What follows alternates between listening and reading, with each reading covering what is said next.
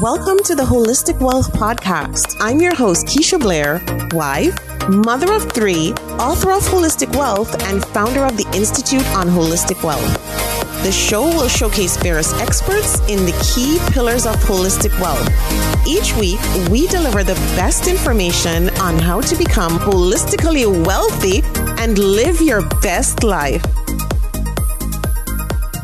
Today, we have a special guest with us. We have Zibby Owens, and Zibby is an author, she's a podcaster, publisher, CEO, and mother of four. Her most recent book, Bookends, is amazing, and we'll hear about that some more. And Zibby is the host of a popular podcast, an award winning podcast that is just amazing if you want to follow along for books and with authors. Moms don't have time to read books and we'll hear all about it today. Zibby, it's so great to have you here. Thank you for having me. It's a pleasure. Great. And so I'm a mom. Between the two of us, we have seven kids. You're a mom oh of four.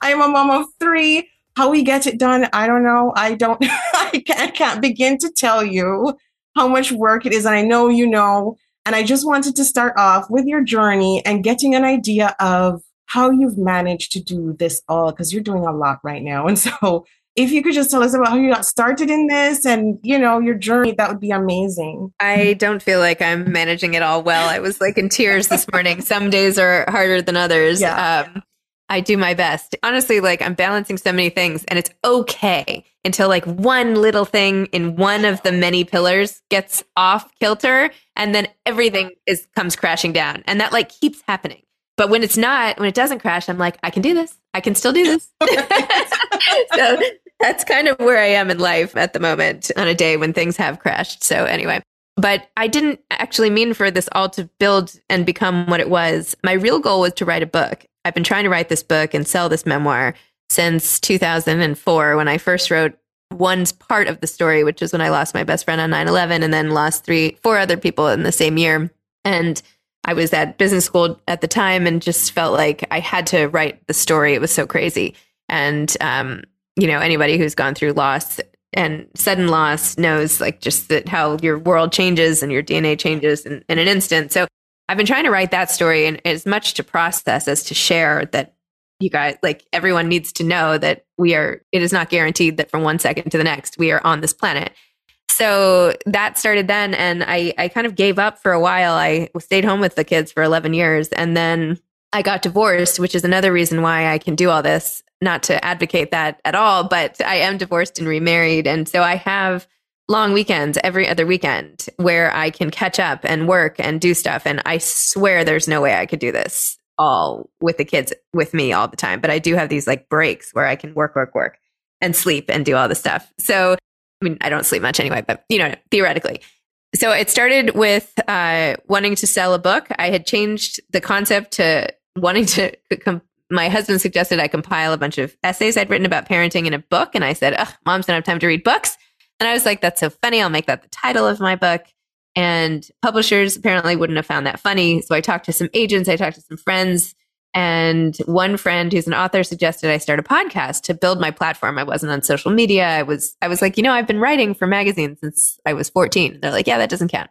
Okay, great so that's really why I started it. And the reason why I, I highlighted authors is because I'm such a huge book lover, book nerd. I've always been like enthusiastically recommending books to all my friends. People would call me before vacation. Like I've always been that person who loves to read and even articles. So at first I was going to just read a bunch of articles and read book excerpts. And then I found that was illegal. So I couldn't do that. So I thought, okay, I'll just interview authors. And that has unleashed so much for me. I've always loved authors. I've written authors like pen pal style since I was a kid, but I've learned so much about the journey of publishing. And then along the way, I ended up um, compiling two anthologies of essays written by authors who had been on my podcast. And then this children's book opportunity fell in my lap, which became Princess Charming. And now my book, Bookends, came out in July. So I've worked with three different publishing houses myself and talked to 1,300 authors or more. And with all of that, I've learned all about the industry and I do have an MBA for whatever that's worth. And I, I do like to think analytically about how to change things and I'm creative that way. And for whatever reason, have this foolish belief that I can affect change in like whatever thing I set out to do. So, um, I've now started this publishing company, which takes up a ton of my time called Zibby Books. And um, I've designed it to put authors at the center of everything. And we're producing fiction and memoir, 12 books a year. It's like a year of reading, almost like a book club where you could just read these books and um, have the shared experience and community in reading them. And that's where I am now with this media company and the podcast network. And I just keep following these paths that that sort of unfold obviously in front of me. And I'm like, well, I have to do this next. So like, you know, now I'm like, bookstores. Let's think about that. You know, you, you know, what's next? Um, so it's hindering my productivity because I keep adding things, but I'm like, but I have to do this. So uh, that's another reason why the cards keep crashing down. That's my story. Yeah, I know. We have so many similarities. It's unbelievable. Like I hear you talking, and I still have a manuscript for a memoir too. Um, and then you know, you spoke about your best friend, you know, being killed in, in 9-11 and, you know, my husband died. So I know what that grief and loss is like. And one thing I wanted to ask you about, because you mentioned not just a while ago, but I think it's in your book that in all likelihood, your best friend died at her desk. Yes. You know, in that unbelievable, just unbelievable day that none of us will ever forget.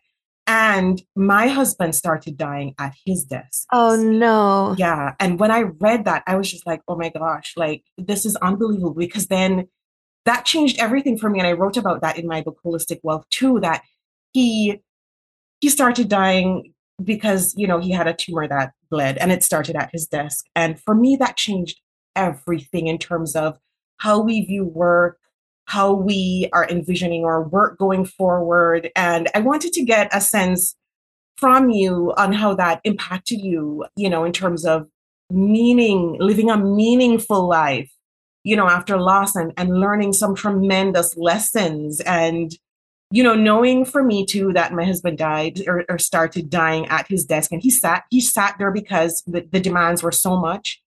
He had a long line waiting for him, colleagues, my everything, and he couldn't, he just didn't, couldn't get up. And so I want to get from you, you know, how how that changed your perspective. I feel like that profoundly changed my approach to to work because I decided that if I was going to die at my desk like her, I had to bring whoever I was to that desk. And it took me a long time to figure that out. But I, at the time, I was really into marketing and advertising and brand management and, and all of that. And that's what I had been doing. I was also really interested in psychology and I hadn't quite arrived at the perfect job for me because like I knew what all the things were. I even took this professional development class at business school and I was like, okay, here are all the things that would be a perfect job, but it doesn't exist. Like I, I know my skill, I know what I can do well, but there is no job for me. Turns out it wasn't invented yet. I had to wait till podcasting came around, literary podcasting, who knew, or whatever it is that I'm doing. So sitting at Young and Rubicam on the Pepperidge Farm account and putting that PowerPoint together, like I of course could do that. And it was enjoyable to me. And I love talking about brands. I love brands and branding and logos and all of that. I love that stuff. But anybody could have done that. Like anybody could have made that report. And I was like, how am I, what am I bringing to this? Especially because at business school, I met all these people who loved marketing. And I was like, well, I don't love marketing like I've always wanted to do it. I love writing. Like my whole goal since I've been a little girl is to be a writer. So, but these, some of these people really had goals of doing marketing. And I'm like, okay, you take those jobs then, you know, like you take it. Now informing my company, like work, being professional being at work, like these things do not exist in my business. I mean, I know that sounds bad, but uh, you know, I'm like, you guys work on the beach. I don't care where you are, just like get the stuff done. And like, there are no hours. I mean, somebody was like, should we give people Friday afternoons off? And I'm like, what do you mean? Like, like, yeah. like where are we anyway? We're all, we have a totally remote team. Yes. Like maybe we won't schedule team meetings on Fridays so people can drive or do whatever they want. But, you know, people are going to finish their work or they're going to work when they need to. And it's a startup. So they, maybe they'll be working in the week. Who knows? They'll probably be reading on the weekend. Anyway, my approach is very personal and we all get to know each other and we like stay together and it's really fun. And I want to hire people who I want to be friends with or at least like respect so much that I want to soak up the knowledge or, you know, that we could all have a team atmosphere that is cohesive. So that's just super important to me. And so work, it's so trite. Before I was doing all this and people would say, do what you love, it'll just turn into a job. I'm like, yeah, whatever. No, it won't. You know, But when I started the podcast, it was very much like, well, this might never lead to an income, but that's not why I'm doing it. I'm doing it because I love it. And I was also doing it, you know, just to meet people. After I started and I got so hooked on it, my motives kept changing. But originally, it really was to help me sell a book. Now that the book's come out, it's like gravy, right? Like I've gotten so much more than a book. I've gotten a world. So absolutely. And the book is doing so well in terms of the reception, publicity, and and that's amazing, Zibby. And so so many female entrepreneurs listen to this podcast. And you mentioned your business, your your MBA, your business background, and so many women too, right, suffer so many setbacks when trying to grow and scale their business or even just starting. So many of them have said on this podcast. Any advice, especially for moms, any advice for women in terms of how you've transitioned and grown your business? Any advice for women listening in? Oh man, maybe they could give me some advice. they could just send me a DM. I'm on Instagram at Zibby Owens. Just give, you know, just send me your advice. I don't know what I'm doing. Um, my advice to you I tried to start businesses with a business plan. Like I helped my husband's company become a crumb cake business with distribution and, and all of that. I had a five year plan. I had detailed projections. I, I, I know how to do that. This is so much more organic and it's so much more successful as a result of that. I think the instinct is to try to plan it all out, map it all out, dictate where it's going. And it's almost like writing a book. You don't actually know exactly where it's going. You you have a seed of an idea and you know that there's something there and you you have to try and test and I've tried things that haven't worked. I've tried things I didn't think would work and worked great. You just don't necessarily know.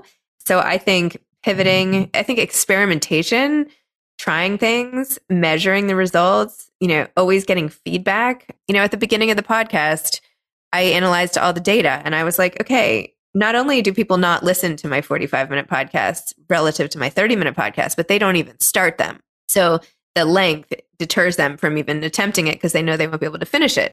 So I was like, I have to keep my podcast to 30 minutes or less because I'm doing the guest the disservice. It doesn't make it better, it makes it much worse. So I, I learned from that. And I think continually learning, continually getting data, making results based on what's happened in the past, not being afraid to fail. Like I try stuff all the time. I just started a publishing company. What am I doing? You know, and but I keep saying like even if this fails, like and it, it can't because my goal is to change the way people view authors and treat authors as publishers and I'm already setting a model for that. So is my goal, you know, selling tons of books? Yes, that'd be great, but that's not my why I started it. Right? So being aware of your inner goals and seeing where things take you and and also I think it's important hiring the right people has been a huge challenge. I have I mean I have wonderful people, but it's, you know, not something I had training in, you know, building teams and you know, I've learned for me things along the way that you know, I have tons of ideas. I don't necessarily need to be around other people who have tons and tons of ideas. I need people close by who can take the ball and run with it, right? I need somebody who I can be like, I love this. What do you think? And have somebody be like, actually, maybe you don't want to do that for these 16 reasons. like, cause otherwise I would have just done it.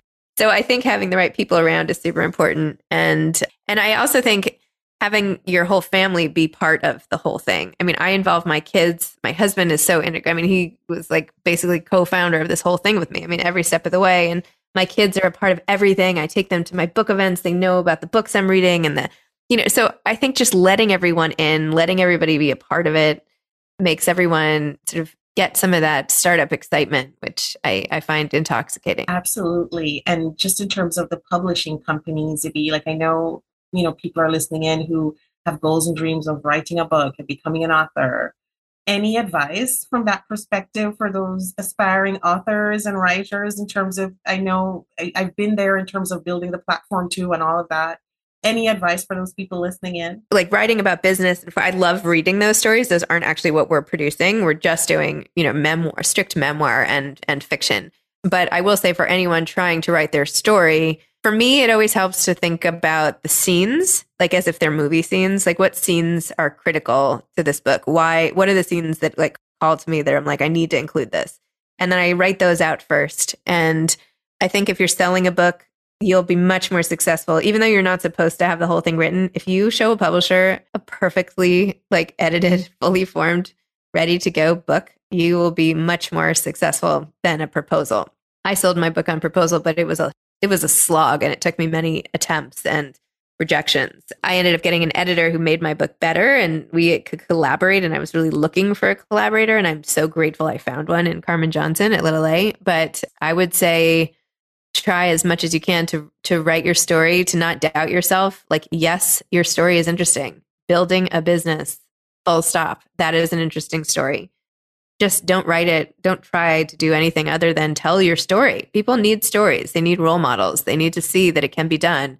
And they're not going to get that from an article on eight steps on how it can be done. They get that from stories of, of people who have come before them. So I think remember that your story is useful. Absolutely. And so just to wrap up, Zibby, can you tell the audience where to get your book and how to find you on social media and your website? Yes, my website is zibbyowens.com, Z I B B Y O W E N S.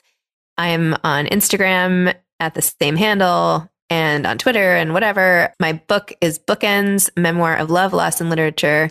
I talk a lot about my career in there and how I got to this place and a million other things. And yes, it would be wonderful if you would pick it up. It's available everywhere, and that would be wonderful. And my podcast is Moms Don't Have Time to Read Books. Awesome. So great to have you, Zibby. And it was amazing having you here. Thank you so much for joining us. Thank you for having us. Thank you for joining us this week on Holistic Wealth with Keisha Blair. Make sure to visit our website, KeishaBlair.com, where you can subscribe to the show on iTunes, Spotify, or via RSS so you will never miss a show. While you're at it, if you found value in this show, we'd appreciate a rating on iTunes, or if you simply tell a friend about the show, that would help us out too. Are you a member of the Institute on Holistic Wealth? If not, what are you waiting for?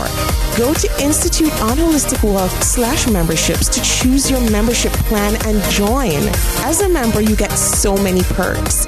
Free worksheets, advice, coaching, and a member's workshop to design an intentionally designed life. You need to figure out your life purpose? Take the Build Your Life Purpose Portfolio online self-paced course. You're struggling with all your money decisions? Take the free financial identities quiz and then take the course. You recently had a breakup, job loss, or experienced the death of a loved one? Take the holistic healing course. You need an overall plan to achieve holistic wealth? We will help you figure out your holistic wealth blueprint. And of course, if you want to start making money by helping others achieve holistic wealth, become a certified holistic wealth consultant.